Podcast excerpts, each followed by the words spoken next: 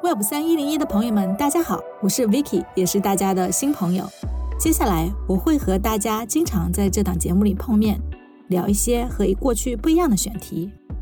前段时间万众瞩目的 SBF 庭审落下了帷幕，这场过程跌宕起伏，结尾却毫无悬念的庭审，让大家看到了昔日光鲜亮丽的 FTX 帝国背后的荒诞与黑暗。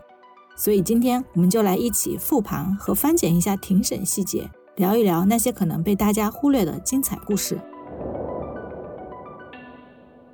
我们今天请到的嘉宾是 Derek，他会来跟我们详细复盘一下 SBF 整个案件和相关的背景信息。Hi Derek，能不能跟大家介绍一下你自己？好的，没问题。我叫 Derek，我现在在给 O Daily 供稿，然后之前跟了很多 SBF 相关的庭审事件。包括之前从去年的十一月到今年的十一月，整个一年以来，整个庭审案件，包括各种重启啊，然后各种各样的有关 FTX 事情，所以今天很高兴能够在这里跟大家分享一下有关他案件细节的一些比较有趣的地方吧。对我看，其实 Derek 的报道对于整个事件的追踪都非常的紧密和非常详细，所以我们也很高兴他能这次来给我们分享可能很多被大家忽略到的细节。那我们就先来聊一聊整个大概事件的进程吧。在二零一九年的时候，SBF 和 Gary Wang 一起成立了 FTX。到了二零二二年年初，估值达到了三百二十亿美元。到了二二年五月到七月，FTX 走向了巅峰。在一系列加密货币崩溃引发的加密货币贷款机构的破产浪潮中，FTX 四处撒钱，采用了救世主姿态来救市。可以说，那个时候 SBF 站在了事业的最高峰。甚至他被戏称为“央妈”，来显示他在加密货币世界里高不可攀的地位。而在十一月二日，加密货币新闻网站 CoinDesk 在他泄露的一份资产负债表里显示，SBF 的加密货币交易公司 Alameda Research 严重依赖 FTX 的原生代币 FTT。紧接着，十一月六号，币安的 CEO 赵长鹏 CG 表示，他的公司计划清算所有的 FTT 股份。随着这条推文的发出，FTT 的价格立即开始波动，跌幅高达百分之十，这可以说是 FTX 终结的开始。而在十一月八号，FTT 价格跌破了六美元，CZ 表示币安已经签订了非约束性协议，考虑完全收购 FTX，但是收购取决于对于 FTX 财务状况的尽职调查。十一月九日，彭博社报道，美国联邦机构正在调查 FTX。币案发言人告诉记者：“我们将不会寻求对 FTX 的潜在收购。”十一月十日，SBF 宣布 Alameda Research 将关闭，而巴哈马监管机构冻结 FTX 资产。在十一月十一日，FTX 和他的数十家子公司在美国申请破产。十一月十三日，巴哈马证券监管机构对 FTX 倒闭展开调查。十一月十六日。FTX 的巴哈马子公司正在根据美国破产法第十五章寻求美国债权人的保护，而 SBF 也在美国法院被投资者起诉。十一月三十日，SBF 在《纽约时报》峰会上接受采访时表示，他从未试图实施欺诈。十二月十二日，警方在巴哈马逮捕了 SBF。十二月二十一日，Caroline Ellison 和 FTX 联合创始人 Gary Wang 承认电汇欺诈、证券欺诈和商品欺诈等指控，而 SBF 坚称自己无罪。十二月二十二日，SBF 从曼哈顿法院获释，交由父母监护，保释金为二点五亿美元。时间线来到了二零二三年一月三日，SBF 返回法庭不认罪。二月二十八日，FTX 前工程总监 Richard Shin 成为第三位认罪。并与检察官达成合作的成员。八月十一日，SBF 的保释被撤销，因为他至少两次骚扰证人，甚至与《纽约时报》的记者分享了 Alison 的日记。SBF 被关押到布鲁克林大都会拘留中心等待审判。十月三日，审判在曼哈顿联邦法院开始。十月二十八日，SBF 为自己辩护作证，称 FTX 崩溃时很多人受到了伤害。但坚称他没有欺骗任何人或从客户那里窃取数十亿美元。二零二三年十一月二日，SBF 被判犯有他所面临的全部七项指控。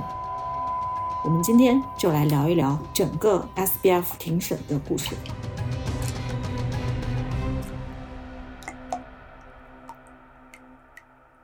那 Derek，我首先也想听你说一说，这 SBF 他到底被指控的是什么样的罪名呢？我们根据纽约检方的这个官方报告可以看到啊，他一共被判的是两项电汇诈骗，两项串谋实施电汇诈骗，串谋实施证券欺诈，串谋实施商品欺诈，串谋洗钱啊，一共是七项罪名。之前大家爆出来信息说是一共两项欺诈和五项共谋罪，不完全准确啊，实际上是这么一共七项罪名。那么这个七项罪名合起来，监禁总共可能要超过一百年。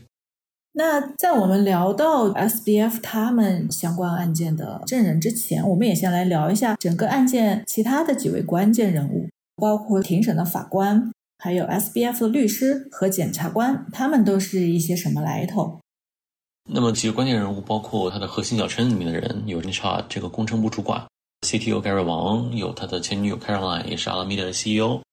还有一些其他的一些高管，他的律师的背景也非常好。但律师背景是之前也是联邦检察官，之后自己出来做律师。之前在可能大家比较熟知的这个爱泼斯坦一案里面啊，有一个单独起诉某一位性侵案的，叫做姓麦克斯韦的一个，之前的是英国人，后来成为了美国公民。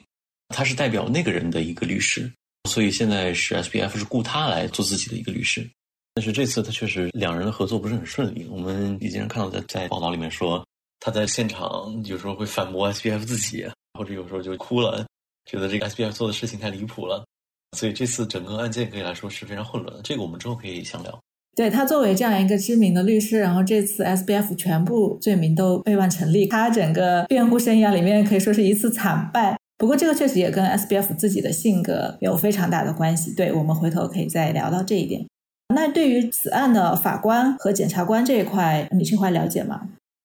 法官就更资深了，法官是纽约南区非常非常资深的法官了。包括他最知名的是，他是之前在特朗普的一个案件中担任法官。所以说，这一个案子基本上来说是金融案件里面，从审判人到律师基本上是最顶配。我能够给到的一个细节呢，就是说，在法官本人实际上非常非常不满意 SBF 的庭审的风格，因为法官实际上并不是法官是量刑的那个人。法官不是说判定他是否有罪那个人，评审团是判定他是否有罪那个团体嘛？但是法官是后来决定说你要对吧，在监狱里待多少年？但法官在里面实际上对 SBF 特别不满意，他在里面有一句话印象很深，他说：“这位先生就是指 SBF，在这里他有一个非常有意思的回答问题的方式，意思就是他一直在逃避问题，就不直接回答，所以他的意思是说评审没有要进行下去了。法官对他其实是非常非常不满意的一个事情。像法官直接进行这样的表述，是不是也是比较罕见的一件事情？非常非常罕见。那检察官这一块呢？那至于检察官呢？检察官也是非常豪华的阵容啊。上庭讲证词的是几位助理检察官，但是领导他们的两位呢，就是都在这个案子里面发言呢。一位是非常非常资深的代表美国的律师，叫做 Damian Williams，他是非常非常资深的一位律师。然后另外就是可以算律师的整个的头儿，叫 Attorney General，叫 Merrick B. Garland，他也是所有的代表美国的起诉都是由他来领导。那这两位呢是相继在 SBF 的案件里面都发了言，那么最终的宣布结果的这个陈词是由 Damian Williams 去做的。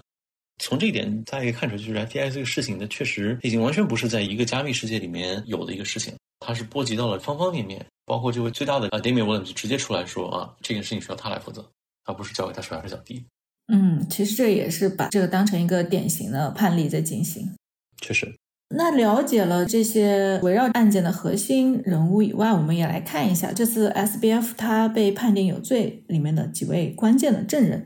大家可能都了解的比较多的是 Alameda Research 的 Caroline Ellison。那他除了是一个关键证人以外，他另外一个身份也是 SBF 的女朋友。那关于他在庭审中的表现的话，你这块有什么可以分享的吗？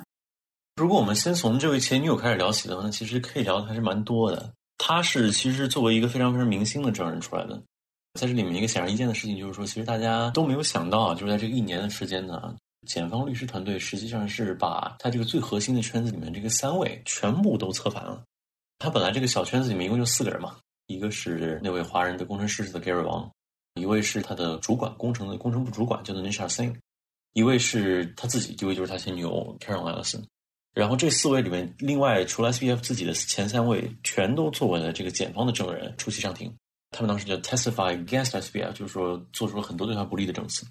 所以这个事情其实是可以说他是这个心腹手下全部背叛了他啊。因为我看到有些这个报道会这么去用词，确实也没错，因为这些人确实都是站上了证人台，然后来无形的揭露了各种的犯罪事实。Carolyn Ellison 正好呢，他当时是第三个出场。第一周的时候，检方先派上了几个无关重要的证人，可能就是一些小交易员啊，就是我在这个 FTX 里面损失了不少钱，或者说是有一些相关的投资人说我投资了 JDS，但是钱没拿回来。先是 Gary 王上场，然后又是那场新上场，然后最后是 Caron Ellison 是压轴，算是压轴上场的，讲了非常非常多非常不利的东西。那先说 Gary 王，他也是其实是第一个认罪的人，就是说在去年十二月的时候，他就已经承认了四项罪名。所以他可以说是第一个，你说他背叛 SBF 也好，你说他第一个弃暗投明的人也好，但是这个有点像多米诺效应。当你有一个人做出这抉择的时候，很可能其他人的话，他会不得不跟着做出类似的决定。Gary 王这个人，如果你把他们的背景挖掘出来的话，你会发现他们的整个一个小圈子都来自于 MIT，就是 SBF 啊，Gary 王这一圈，他全部是麻省理工学院的校友。而且，Gary 王和 SBF 这两个人，他们在麻省理工学院上学的时候是室友。大概是毕业之后，SBF 进入了 Jane Street，就是美国一家著名的这个高频交易量化公司。Gary 王去了 Google。Google 之后了，SBF 有了这个创业的想法啊，才把他在大学时候这些室友全部拉回来，组起了 FTX 最一开始的这个小团队。Gary 王在上庭的时候，他其实说的东西其实没有很多啊，但他讲的最重要的一个点，就是说他当时实现了一个代码后端的一个后门。如果有些听众不了解啊，他可能知道就是 FTX 倒，但实际上 SBF 经营的是两家公司，一家是这个加密货币交易所，叫做 FTX，那另一家呢是一家对冲基金，叫做 Alameda Research。那么实际上这两者的关系来说是不应该被一个人所创建的，因为一个是在市场上买卖的这么一个做市商嘛，Alameda 是做市商，但是 FTX 是交易所，就是说他是负责在市场后端撮合交易这帮人。那如果这两个实际上是由一个人开设的话，那完全有这种就是又当裁判又当运动员的可能性，对吧？所以从技术上讲，就这两个东西应该是隔离的。那 Gary 王他讲的一个要点是什么东西呢？就是说在 SBF 的指示下，他把 FTX 的后端代码，就是一个交易所的后端代码做了一点修改。就一般来说，交易所本身和对冲基金应该是有联系的。比如说，我是一个做市商，我的交易所里面开了一个仓位，那么我有时候是可以去借一些钱，然后来做一些杠杆交易的。但是这个借的钱，它肯定不能超过我本身能给的这个保证金的额度。就是说我给杠杆的话，我当然有爆仓的风险。问题就出在这里。盖尔王说的话是什么呢？就是说他在 FDX 这边做了一个修改，这个修改过后，阿拉米达拥有一个后门，这个后门的权限可以给阿拉米达无限的信用额度，也就是说可以高达六百五十亿美元。你想想，如果你现在是一个普通的交易的这么一个公司，或者说就是一个交易员，你能从一个股市里面无限的借出资金，那么那是应该是一个多恐怖的一个事情。另外一个细思极恐的钱，就是说这个钱哪里来呢？你作为一个交易所，你借出的钱肯定是别人想借的钱啊。所以 Gary 王第二个放出的重磅炸弹就是说，那这些是哪来呢？这些都是 FTX 的客户资金。那基本上来说，就是 SBF 指使 Gary 王写了一个后端代码，那么这个代码可以让一个做市商从 FTX 里面挪用客户资金。那么这个东西就是一个非常非常重的，也是一个非常非常有利的当庭作为判罚的一个依据了。嗯，也就是说，他在其中扮演的角色非常的关键，因为相当于所有这些行为都是通过他开的这个后门才能得以实现。这也就是为什么他有可能会是成为第一个认罪的人。对他的角色实际上非常特殊啊。如果你看他和 Nisha 这两个人的职位，那么你会发现这两个人的职位是其实非常冲突的。就是 Gary 王他之前是首席技术官，对吧？但是 Nisha 又是他所谓的工程部的 lead。那这两位来说就不应该是，要么是上下级关系，怎么可能同时在一个小圈子里面呢？对吧？我后来去挖掘这资料，才发现他们两个位置实际上并没有说谁比谁主导，而是 Gary 王本人就是一个他们所谓的一个人作战的人。有些人承认就是说，Gary 王会一个人待在办公室里面，然后写一页代码，然后把相关的整个一个系统全部写出来。我在哪里看到一个资料，应该是说，应该是最早的这个 FTX 本身的后端的核心代码就是 Gary 王一个人写的。不少后续的很多的交易所的 feature 也是他后来写出来的，包括最后的后端代码后面也是他加的嘛，所以他基本上就是一个人写完了整个代码的这么一个这么一个印象，而 Nisha 更像一个是一个管工程师的工程组的这个领导的这么一个人。对，也就是说他可能更加符合人们认知里面这么一个天才程序员这么一个孤狼的角色，类似于他可能一个人完成了 FTX 非常早期的整个程序的开发。然后另外一个人，他可能就更多是属于一个团队领导的角色，领导整个工程团队去进行其他功能的开发。对，是这样。那他其实另外一点也是大家对他很好奇，是因为相对于 FTS 整个小圈子来说，他是属于非常神秘的、低调的一个人，几乎没有任何照片的曝光，然后也没有接受过任何媒体的采访，大家对他了解的信息都非常的少，所以也是很震惊于凭借这样一个人的一个后端代码，就造成了这样一笔巨额资金这么一个倒腾和换手。是这样。他确实是一个比较神秘的角色，而且他今年就刚刚三十岁，所以实际上真的是一个比较天才的人了。甚至我看到有报道写到，就是说看到 Gary Wang 出庭的时候，SBF 甚至暴露出来他对于他出庭有一个很激烈的反应，包括说他的身体不停的颤抖，然后他甚至双手猛擦眼睛，试图镇定下来，这些都表明其实 Gary Wang 的认罪和出庭作证是给了 SBF 非常致命的一击。是这样的。那另外一个关键的证人是你说到第二个出庭的 Caroline Ellison，他对于整个案件的关键程度可能甚至在 Gary Wang 之上，因为很多实际操作虽然说是来自于 SBF 受命，但是是他进行去操作的。那这一块的话，你有一些什么详细信息可以跟大家分享一下？Caroline Ellison 这个可以聊就太多了，他当时其实是庭审现场报了非常多劲爆的一些内部新闻，可以把几个亮点跟大家讲一下。就首先一个是 FTX 本身的数字代币 FTT 嘛，这个 FTT 本身就是在 Caroline 作为阿拉米达总裁的时候，那么它其实整个对冲基金里面拥有百分之六十到百分之七十的代币的供应量，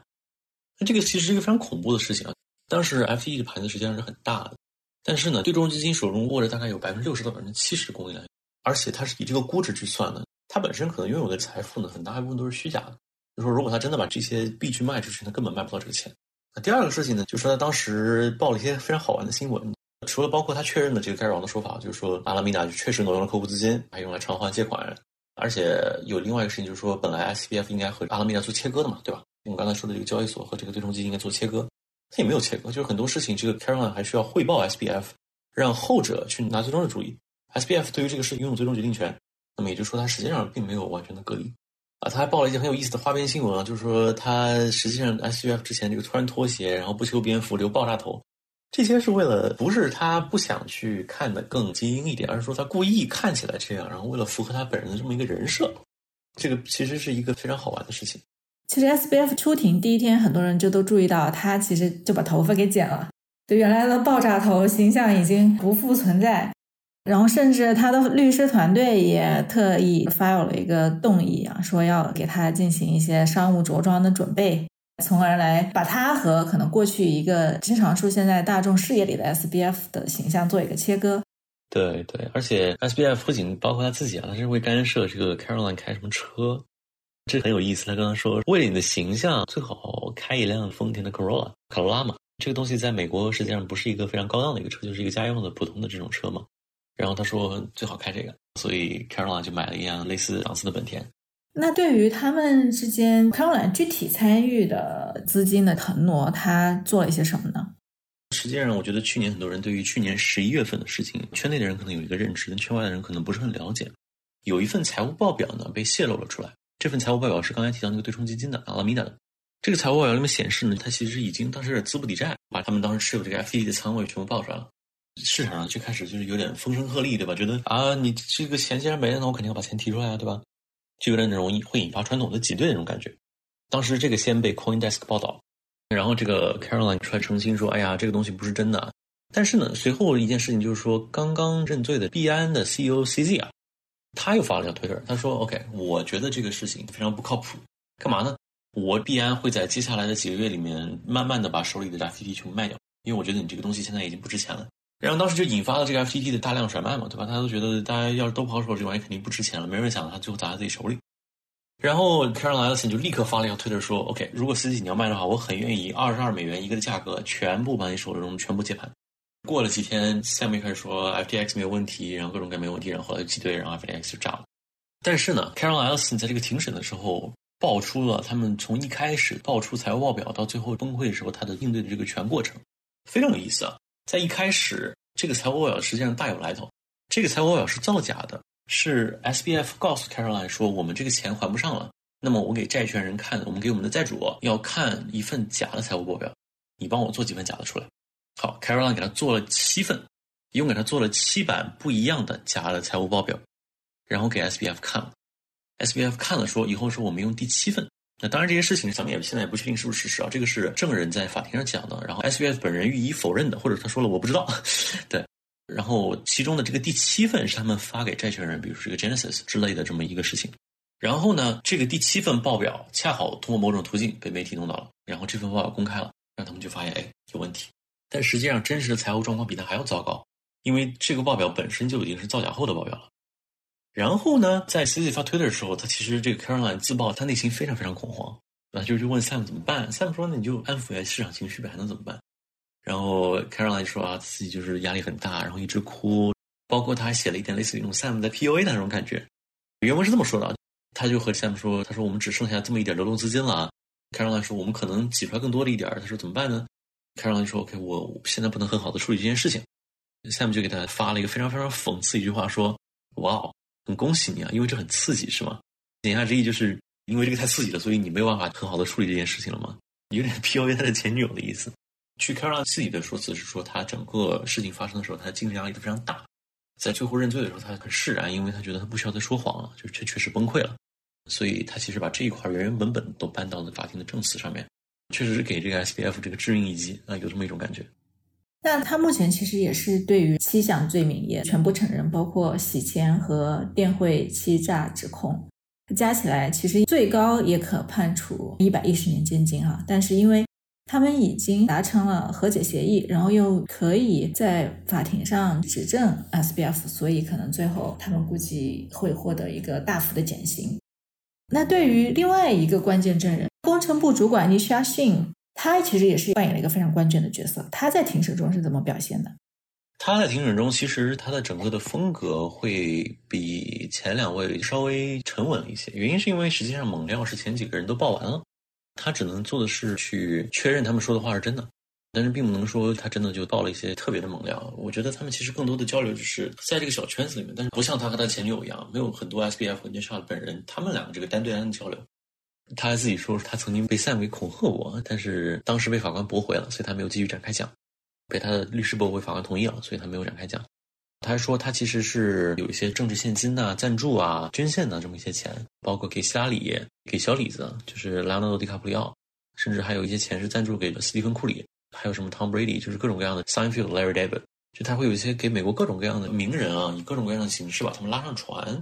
不管是以这种合法的赞助啊，或者说是以政治现金呢，有没有内幕交易，这个咱们就不得而知了。所以他其实提了很多很多人的名字，这个也是我们当时最为震惊的一点，就是说没有想到这么多的名人会和 SBF 的这个事情牵扯其中。还有另外一些比较小的细节，就是说，如果听众对大名鼎鼎的巴哈马的别墅还不知道啊。S B F 当时是和他们的团体里面十几位核心的人在巴哈马租了一栋这个顶层别墅大平层，十几个人全部住在那一栋房子里面，然后每天呢他们就去办公室办公，然后下班了就回他们自己那个顶层别墅。尼莎辛也住在里面，所以他们经常会阳台上有一些对话，就说哎呀当时看上去很担忧啊，然后 Sam 说我们在钱上稍微短缺了一点，所有人都很害怕，现在讲了一些很多的细节。他说他自己会面临什么七十五年的最高刑期啊，然后包括他一直有自杀念头呀，来作证就是 S B F 确实在上面犯了很大的罪。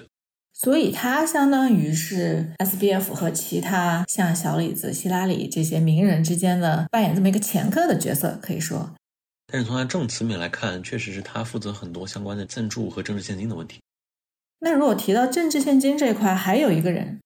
是 F T X 交易所位于巴哈马的子公司的联席 C E O，他也是说通过这种非法的政治捐款来欺骗美国的联邦选举委员会。对对，是 Nisha 当时本人就也是作证的一件事情，就是他说这个事情是他们两个一起干的，但是很多事情都是 Sam 知道他们干的。对，另外一个人叫 Ramslam，他在这个其中扮演什么样角色呢？他其实的角色相对来说比较小，因为他虽然的职位很高啊，他出局的算是比较早的，所以他其实没有受太大的影响。因为一方面，SBF 他比较积极的是以民主党的一个主要捐款人的形象在活跃。然后 Ryan 这边，他可能更多就是说，以帮助他和共和党那边，包括右翼政客，当一个秘密的中间人，他去作为一个共和党的巨额庄注者，再利用 FTX 或者是 SBF 套出来的这个现金，才去做一个政治现金。所以就是说，他们同时把左右翼两个政党都也不说拉下水吧，但至少是用他们客户的资金去换取自己在政治方面的一些话语权。确实。那还有另外一个人，他也是一个关键人物，就是 Alameda Research 此前的联合首席执行官 Chabuco。但他不同在于说，他是在 FTX 出事前的三个月离职，他就躲过了这场可以说是灭顶之灾啊。他离开的时间这么巧妙，其实对于他本人也有不少的推测。这块你是怎么看的？这一块其实对于他的信息不是很多，因为他整个人就相当于是只是在庭审中被提到过，但并没有任何特别出现的出挑的这个反对他的一些证词啊。外界普遍认为，就是说他一定是事先探听到什么风声。毕竟这个 SBF 确实是之前一直本身是实际上就在领导两家公司嘛。那么其实也有很多这样的例子，就是说，就是如果他真的是失控人是 SBF 的话，那他确实是觉得这有风险的话，是完全有理由提前退出的。对。包括他其实也是和 Gary One 和 SBF 都是年少的时候就是相识，就像你说的，都是在 MIT 这个核心圈子里面的。SBF 的父母这块你了解的多吗？SBF 的父母这块呢，实际上外界之前盛传，在 SBF 比较辉煌的时期啊，大家普遍说的是，就是说他实际上并没有什么借助父母太多的资源。实际上呢，这个在庭审中间暴露出来是假的。就首先，第一呢，他的父母也被告上了法庭，就是在代表美国的检方起诉之后，还有另外的一群人，他其实是发起了一个诉讼，诉讼对象是 S B F 和他的父母。第二个事情呢，就是说 S B F 本人他在证词的时候也说了，就是说他他有时候去 D C 去见一些政治大佬的时候，他是跟他的父亲一起去的，就是他并不是完全没有参与，而且包括成场的这个审判的时候，他的父母也都在场。他们相当于他父母都是斯坦福法学的教授。所以其实相当于 S B F 也是出生于这种高知，甚至说可以说是这种名门世家。对，我们也看到报道，就是说在他被判定有罪的时候，他父母也是在法庭上，就特别是他的母亲几乎崩溃，可能是对于这个事情的结果也很难接受。那除了这些关键的证人，那 S B F 其实这一次还有一个非常罕见的做法，就是说他是要求亲自作证。并且还是在陪审员当天回家的状况下，因为是法官要求他们回避哈，哎，这个是为什么？然后以及这个中间发生了什么事儿呢？当时他个人上庭，我觉得你也可能看到过一些报道嘛，说这个东西很冒险，冒险是归冒险啊，但实际上当时确实是一个没有办法的办法，因为用大白话说就是。三位明星证人把他吹得死死的啊！他要是真的不上庭，就是他要真的当时自己不站上证人席，就再也没有机会了。包括他本身为什么要从一开始聊呢？因为他本身这个 Mark Cohen 给他指导出来的一个形象，就是说他是那种一个大男孩犯下了过失，但没有犯罪，这个是他整个的一个辩护形象。但是呢，前三位明星证人基本上就是非常非常明确的跟他说：“OK，有些东西是 SBF 本人啊，在明知这是犯罪的情况下，明显有问题的事情。”他给我下了最终命令，所以说这个事情实际上是在这三位明星证人攻击下，这个形象本身是失败的。那所以他个人除了站上这个证人席之外，他没有任何其他的办法，所以他就只能这么干了。因为我们当时也看到过，就是说二十二年的职业生涯中啊，就有一位这个联邦检察官来说，二十二年职业生涯只有一名被告啊能够成功自证。因为美国法律有一个第五修正案嘛，就是说禁止被告自证其罪。大家都知道，这个证人上庭是要手按圣经发誓的，就是你说的事情不能是假话。比如说，被告站上证人席了，手按圣经发誓。检方律师问他：“你犯罪了吗？”他说：“没有。”那那那我们是不是应该信他的这个所谓在这个誓言之下的这句话呢？如果我们真的信了这句话，那是不是他真就无罪了，对吧？如果我们不信这句话，那是不是说他所说的事情基本上全部是假的？所以说他特提了一个这种第五修正案，就是说禁止被告自证其罪啊。所以他个人是不需要上庭的，他必须选择上庭，他没有办法。那他在上庭的过程中，他都说了一些什么，或者说他有一些什么样的表现？这个我们聊就可以聊太多了。他自己一个人是讲了三天，他一个人讲了三天。对，这个三天是怎么来的呢？其实横跨了一个周末，这个我当时记得很清楚。他这个案里面还有一个特别有意思的细节啊，就是说他实际上有一天叫做彩排，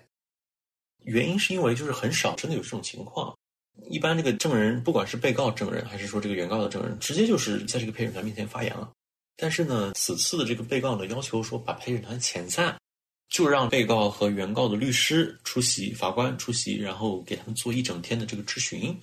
基本上做一个预演啊。当时用的说法是说，让法官决定哪些是陪审团应该听到的，或者说不应该听到的细节，实际上就是做一个预演。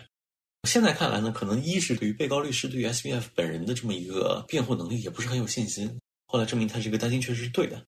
他这个上庭真的做的比较差。第二个原因呢，就是说法官可能确实比较弹性比较大，所以确实给了这么一个机会。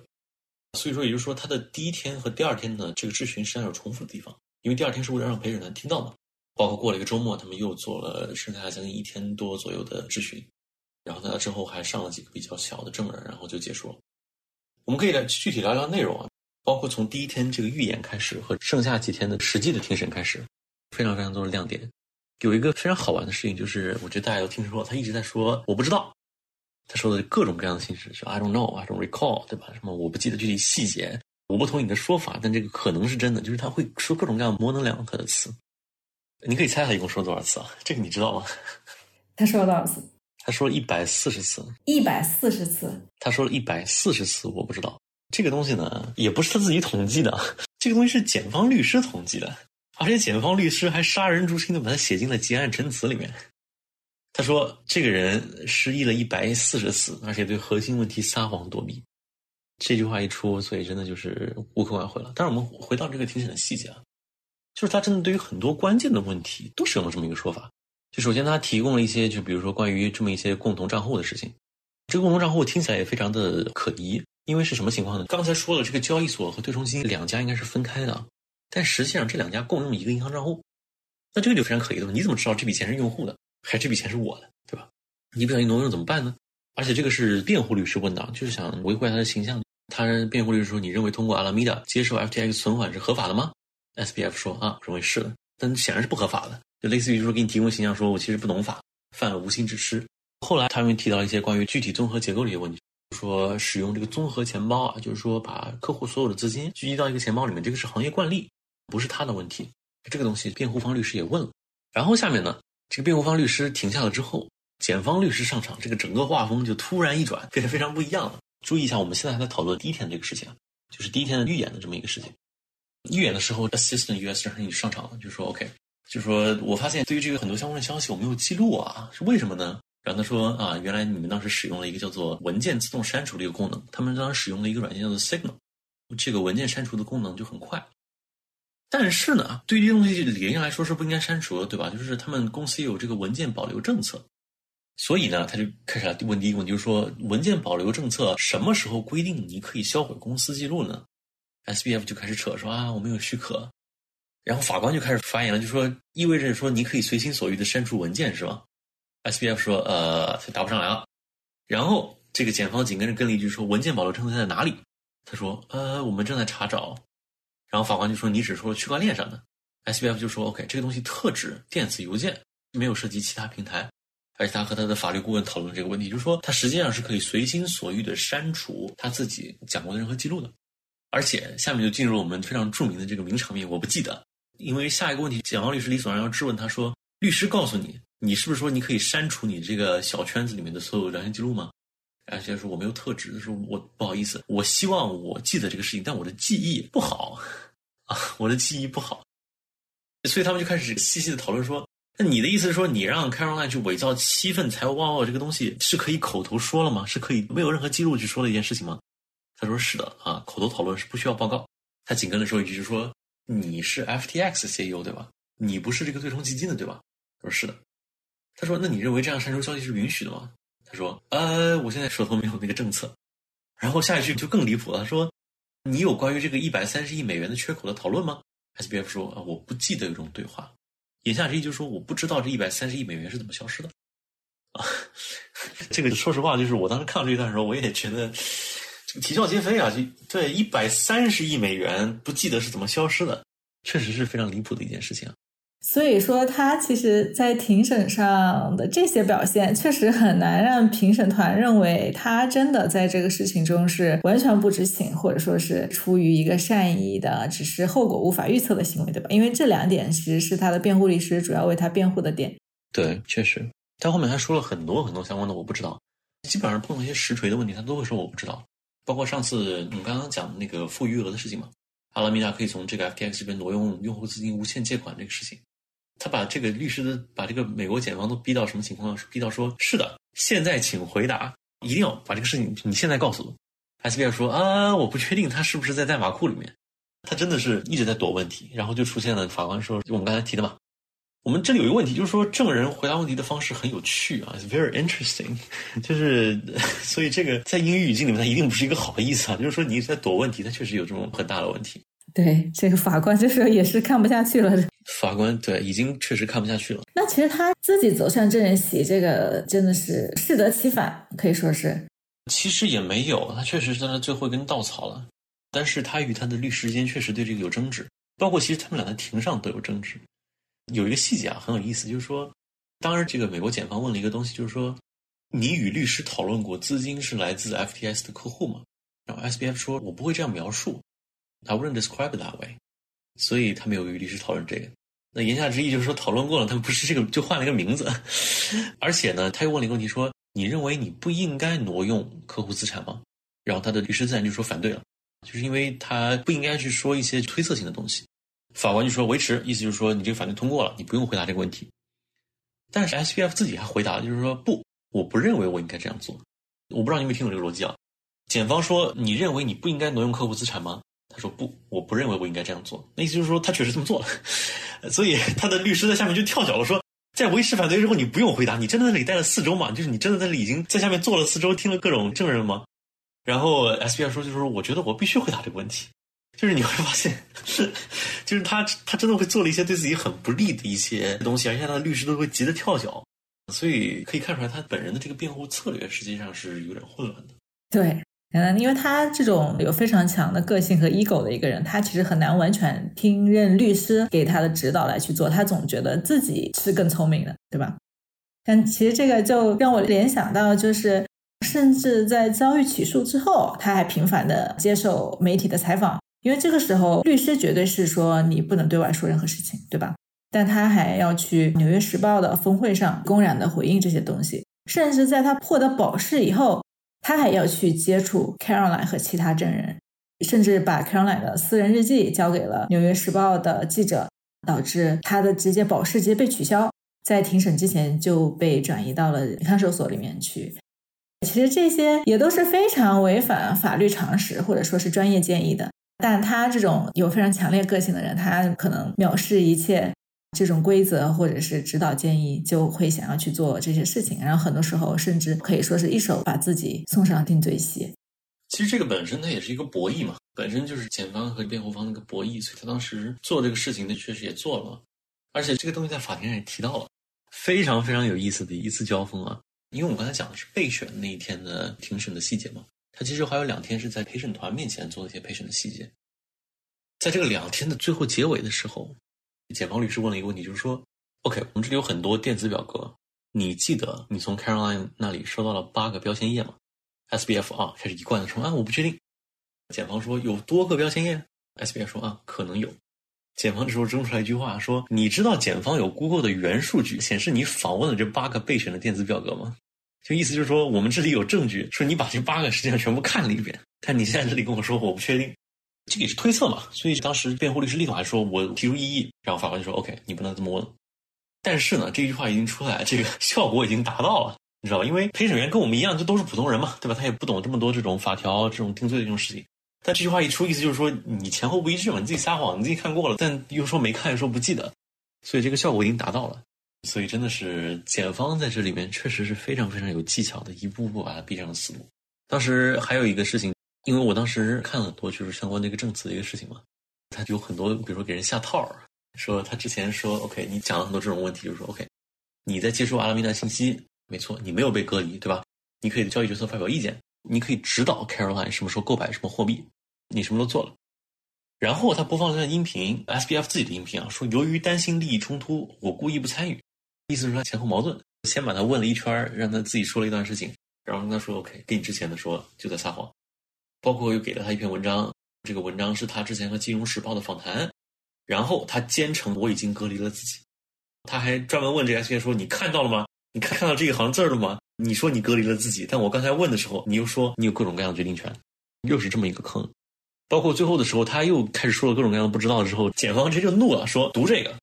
读完以后抬头看我。他真的这么说，这个是原话，这个是 百分之百是原话，就是说把这个话读一遍，读完以后，S P F，请你抬头看我。纽约时报的这个跟你说，你可以出现负余额。对的，你自己说阿拉米达账户和别人没有任何不同，但是只有阿拉米达可以无限借款，而且不会被清算，所以就真的是非常非常有技巧的一个庭审环节啊。就是不停的给他下圈套，让他前后矛盾，或者说是左右摇摆的这些话，完全呈现在评审团的面前。对，是这样的。那其实这样看起来，S B F 之前非常高调的这种做事风格啊，包括多次接受媒体采访啊，对于各种问题都不讳言，其实也是说为他现在的这种审判埋下了种子，对吧？又就有非常多的公开资料可以证明，包括他说他不记得、不清楚，甚至是一些前后矛盾的言论，这些其实都是有书面证据在的。可以说是这样的。我建议大家如果有可能的话，还是读一读张庭的一些报道啊。一个比较有意思细节，我可以分享，就是说他之前不是发过很多推特嘛？当时关注这个事情的一些币圈用户应该都知道，就是他当时一直在推特上保证说，我们的资产是安全的，对吧？大家不用担心，对吧？大家不用挤兑，就是没有问题，大家可以随便提款，没有问题。结果第二天就说 I'm sorry，就说 我们搞砸了，就请原谅我。他后来专门把自己那些推特删了。原因就是因为，据这个法律人士分析，就是为了防止自己在法庭上被当做证据，因为他当时相当于虚假宣传嘛。好，果不其然，这个东西真的被搬上法庭了，所以检方就提了很多非常非常核心的问题。首先一个就是刚才说这个关于他这个隔离的这个问题啊，他作为 FTX CEO，他不应该干涉关于阿拉米达任何事情。他就问 SBF 说：“你有阿拉米达的百分之九十的股份，对吗？”SBF 说：“是的。”他说：“你一直在关于阿拉米达信息吗？你在接收这些信息吗？”他说：“是的。”他说：“你没有被隔离，对吧？”他说：“没有。”然后他说：“你告诉我说你有百分之九十的情况，你的意思是你成为阿拉米的股东是一个巧合，还是说是一个错误呢？就是说你是故意这样的一个事情吗？”又提到了说：“OK，你一直宣称 FTX 是安全的，它包括引了很多证据，说 OK，你推销了数十次，对吧？这里是你的一些 Deck、你的 PPT、你的 Twitter，你都宣称说 FTX 都是一些非常非常安全的一个机构。他去了国会作证了一次，然后他在推上发了很多东西，比如说会给客户发很多东西。”甚至说他和媒体也有很多次访谈嘛，FTX 从客户那里面获得了一百五十亿美元，然后他告诉公众 FTX 是怎么运营的，希望客户认为这个 FTX 是安全的，包括他甚至当场播放了一个录音，说考虑到所有因素，FTX 运作的相当好。然后呢，FTX 倒了，基本上说参他一本说这个虚假宣传。他另外一个点又说了 SBF 实际上是在国会作证，但是背地里又骂监管机构。他当时是去了国会作证，需要有适当的披露。有相关的新闻发布稿，就是他自己一个人过目了很多相关的文件，包括他在推特上会公开说说我支持监管，因为监管保护了客户，巴拉巴拉巴拉一系列的东西。在私下里，他搞了一个证据，说 SBI 说过说过监管机构，他说了这么一个事情，对他自己说的。然后 S SBF 当庭时候承认了，说我说过一次，而且他又称加密货币推特上的这个人，把他叫做愚蠢的混蛋。他基本上就是说这个话一出来，基本上 S P F 想营造这么一个阳光无害大男孩的这个计划就完全破产了。就他意思是他当面一套背后一套嘛，所以根本就没有相关的这么一个事情。这就相当于给他这个人的 character 有一个暗示，就是说他是有这样的行事作风和行为 pattern 在的。对他自己就坚称说啊，我觉得我们没有欺骗任何人，我们出现了错误的清算，然后包括他觉得 Caroline 没有进行对冲，所以都是他的锅，对吧？也说过这种话。所以当时庭审本身实际上是一个非常混乱的现场，所以 S B I 本人他可能报的料比前面三个的人都多。说实话，真的是这样。最重要的证人是他自己。对对，最重要的证人他自己，因为他确实没有办法回答，就是那么多证据之下的尖锐的问题嘛。所以说他给自己带来的伤害实际上非常大。所以当时其实看完整个证词以后，我当时就觉得陪审团一定会做出有罪裁决，基本上是完全不可能做出无罪裁决了。有一个很搞笑的事情，就是当天实际上是一个周三吧。当天晚上应该是美东可能都八点了，对吧？然后当时做出个裁决，原因是陪审团中间的一位人员要在周五赶飞机要去见他妈妈，对，然后法官就说你们赶紧快点做裁决，然后当天晚上把裁决弄出来，大家好各回各家各找各妈，他们就当天晚上就很快做了一个裁决。当然，我觉得这个实际上确实是没有一个悬念的事情，但是他们确实是效率还是比较高的。对，难怪我看到说，好像是在几个小时之内，对吧？三个小时之内就做出裁决，而一般来说，这么复杂的案件，甚至陪审团有时候是需要几天的时间。对对，那看来真是铁证如山，在确实确实，就已经评审团也没有什么内部，可能也没有什么可辩论的，对，没有分歧，所以很快就做出了裁决。就是给他一点时间，还不如让那个陪审团早点回家，让他坐飞机见他妈妈。对，是这么一个事儿，对，很有意思。对对对。那在这个情况下，像我们说的，如果 S B F 他自己其实可能成为了对自己最不利的一个证人，如果他当初选择不去作证的话，会不会是一个更好的策略？我的观点是也没有用。陪审团和咱们一样，都是普通人视角嘛。如果他自己不作证的话，那么你听到的情况就基本上是说来自于这个，因为辩护方实际上没有什么其他的证人，全部是检方那些证人，投资人啊、交易员啊，对吧？三位明星证人啊，你听过那些人的一面之词，你其实是很难对他做出一个无罪判决的。我觉得作为一个普通人的印象来说，辩护方对于前面三位检方证人的质询，就是那三位明星证人嘛，也没有很有利的东西，问也没有问出来说什么能够推翻他们证词的一些东西。已经是一个一边倒的一个 case 了，所以他其实当时我觉得，如果他不站上证人席，他也是没有什么机会的。那也就是说，判决结果其实也是说非常显而易见，所有罪名都宣告成立，然后接下来就是法官这边来负责量刑。对，法官这边负责量刑。那目前来说，他现在还是被关在一个监狱里面，他的室友是啊，这也是很有意思的事情啊。他的室友是洪都拉斯的前总统，还是墨西哥的前安全部长，就是一个白领监狱嘛。他现在在里面理发，他要理发的时候啊，就只能去小卖部买那个鱼竿，然后四包鱼竿给他的室友，能换来一次理发的服务。就是他的室友去帮他理发，这个不确定是室友还是谁，但《华尔街日报》提的原文就是说，他需要四包小鱼干才能让别人帮他理一次发，而且说他们还非常戏剧化的调查了一下，就是说鱼竿作为货币是否出现了通胀，然后发现就是说，从二零二零年疫情前到现在，鱼竿出现了将近百分之三十的通胀，但是。他觉得这个还是比加密货币要稳定多，所以 这是一个非常非常有意思的一个东西。对他们当时是这么评论的。那我也看这个报道，是不是说里面也提到他在监狱里仍然也在给狱友或者说是其他狱警之类的在提供加密货币方面的投资建议？有的，他基本上就是说他会给狱警说：“OK，你要是投 crypto 的话，你应该怎么办，或者说是你有相关的一些常识什么之类的。”这个也无伤大雅，没有真的那种《肖申克的救赎》那种情节啊，没有那种情节。但是他们确实可以聊天嘛，聊到相关加密货币，估计确实会聊一些这方面的东西。我也在一直关注 FTX 重启的一些新闻啊，重启的新闻其实还比较乐观，因为目前来说，衍生品交易这块，FTX 倒了之后呢，除了币安啊，可能没有其他家做能够做的比 FTX 还要好。它确实在衍生品方面，就是包括整个这个戏剧机构流动性方面做得非常非常好，所以它其实现在有很多家机构想要去做 FTX 的重启。所以他们现在这些机构呢，实际上在大肆收购比较大的债权人当时手中的一些 FTX 一些 claim，就是他们砸在里面的钱。现在场外的价格呢，一度达到了就是每亿美元啊，能够给你开到零点五到零点六美分，还是算是一个比较高的价格了。因为你可能就觉得这个钱它就砸里面了，对吧？他现在就是说你砸了两百万，你可能能收回来可能一百到一百二十万美元左右的费用，相对来说是一个比较好的事情。就是这个债务呢还是有主的，而且是可以收购的。